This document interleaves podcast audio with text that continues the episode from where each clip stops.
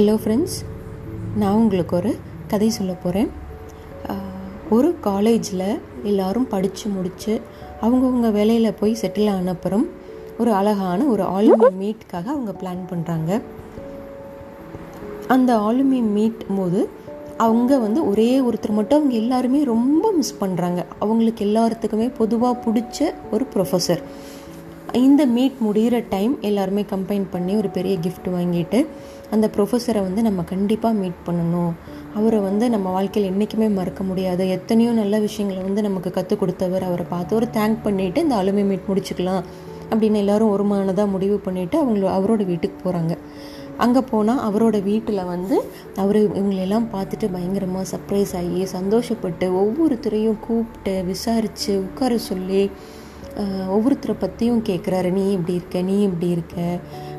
உன்னோட மார்க்ஸ் எல்லாம் நீ அன்றைக்கி அப்படி வாங்கியிருந்தியே. நீ இன்னைக்கு எங்கே செட்டில் ஆகிருக்க உன்னோட கரியர் எப்படி இருக்குது உங்கள் குடும்பம் எப்படி இருக்குது உங்கள் குழந்தைங்கள் எப்படி இருக்காங்கன்னு ஒவ்வொருத்தரையும் தனித்தனியாக தனித்தனியாக பேசுகிறாரு தனித்தனியாக கூப்பிட்டு விசாரிக்கிறாரு. நல்லா விசாரிக்கிறாரு.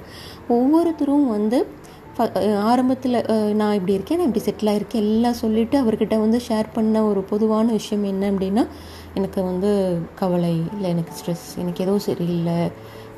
அந்த மாதிரி ஏதோ ஒரு நெகட்டிவ் கமெண்ட் அவங்களோட வாழ்க்கையை பற்றின ஃபீட்பேக்கில் அவங்க ஆட் பண்ணுறாங்க அப்போ இவர் வந்து எல்லாத்தையும் கூப்பிட்டு எல்லாத்தையும் கேட்டுக்கிறார் நல்லா விசாரிச்சுறாரு. எல்லாத்தையும் வந்து ஒரு சீட்டிங் அரேஞ்ச்மெண்ட்ஸ் எல்லாம் பண்ணி கொடுத்து அவங்கள எல்லாம் உட்கார சொல்லிட்டு ஒரு ஒருத்தர் தான் அந்த வீட்டில் இருக்கார். ஸோ அவர் தான் போய் டீயும் போடணும் டீ கொடுக்கணும்னு ஆசைப்பட்றாரு. ஸோ உள்ளே போயிட்டு இருபத்தஞ்சி பேர் வந்திருக்காங்க. இருபத்தஞ்சி பேர்த்துக்கும் டீ ப்ரிப்பேர் பண்ணிடுறாரு.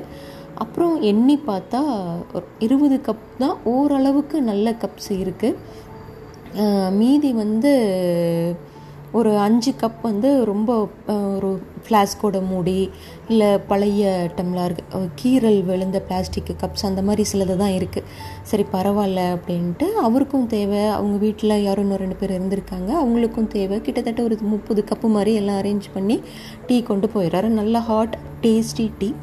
நல்லா இருக்குது ரம்யமாக இருக்குது அந்த ஈவினிங் சூழ்நிலையில் கொண்டு போய் கொடுக்குறாரு. அவங்க எல்லாருமே வந்து டீ எல்லா கொடுக்குறாரு. சர்வ் பண்ணுறாரு அவங்க ஆளுக்கு ஒரு கப்பு எடுத்துக்கிறாங்க.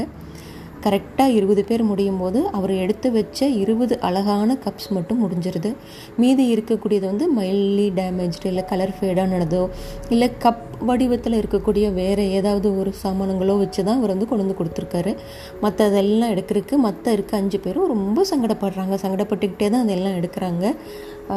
ஸோ இதெல்லாம் எடுத்து அவங்க டீ குடிச்சு முடிச்ச அப்புறம் அந்த சார் வந்து ஒன்றும் டிக்ளேர் பண்ணுறாரு ஸ்டூடெண்ட்ஸ் நான் உங்களுக்கு வந்து ஒரே மனசோ மனசோட தான் நான் டீ ப்ரிப்பேர் பண்ணினேன். டீ எல்லாத்துக்குமே வந்து ஒரே ஒரே மாதிரி ஒரே டேஸ்ட் இருக்கிற டீ தான் வந்து நான் சர்வ் பண்ணியிருக்கேன். ஆனால் ஒவ்வொருத்தரும் வந்து ஒவ்வொரு மாதிரி வந்து அதை பார்க்குறீங்க. நீங்கள் வந்து டீ வந்து என்ஜாய் பண்ணணும்னு நினச்சிருந்தீங்கன்னா எந்த கப்பாக இருந்தானே எதுவாக இருந்தால் என்ன? உங்களுக்கு அந்த டீ வந்து உங்களுக்கு வாழ்க்கையில் ரொம்ப முக்கியமான விஷயமா இருந்திருக்கும். உங்களுக்கு வெளிப்புற பூச்சு வெளிப்பூச்சில் வந்து உங்களுக்கு அதிகமான கவனத்தை நீங்கள் செலுத்துறனால மட்டும்தான் நீங்கள் அதிகப்படியான துன்பங்களையும் வாழ்க்கையில் சந்திக்கிறீங்க. ஸோ ஒருவேளை நீங்கள் வந்து வெளிப்பூச்சை கவனிக்காமல் டீயை மட்டும் எடுத்துக்கிறவராக இருந்தால் இந்த வாழ்க்கையில் இருக்கக்கூடிய நல்ல நல்ல விஷயங்கள் எத்தனையோ விஷயங்களை வந்து நீங்கள் செலிப்ரேட் பண்ண ஆரம்பிப்பீங்க.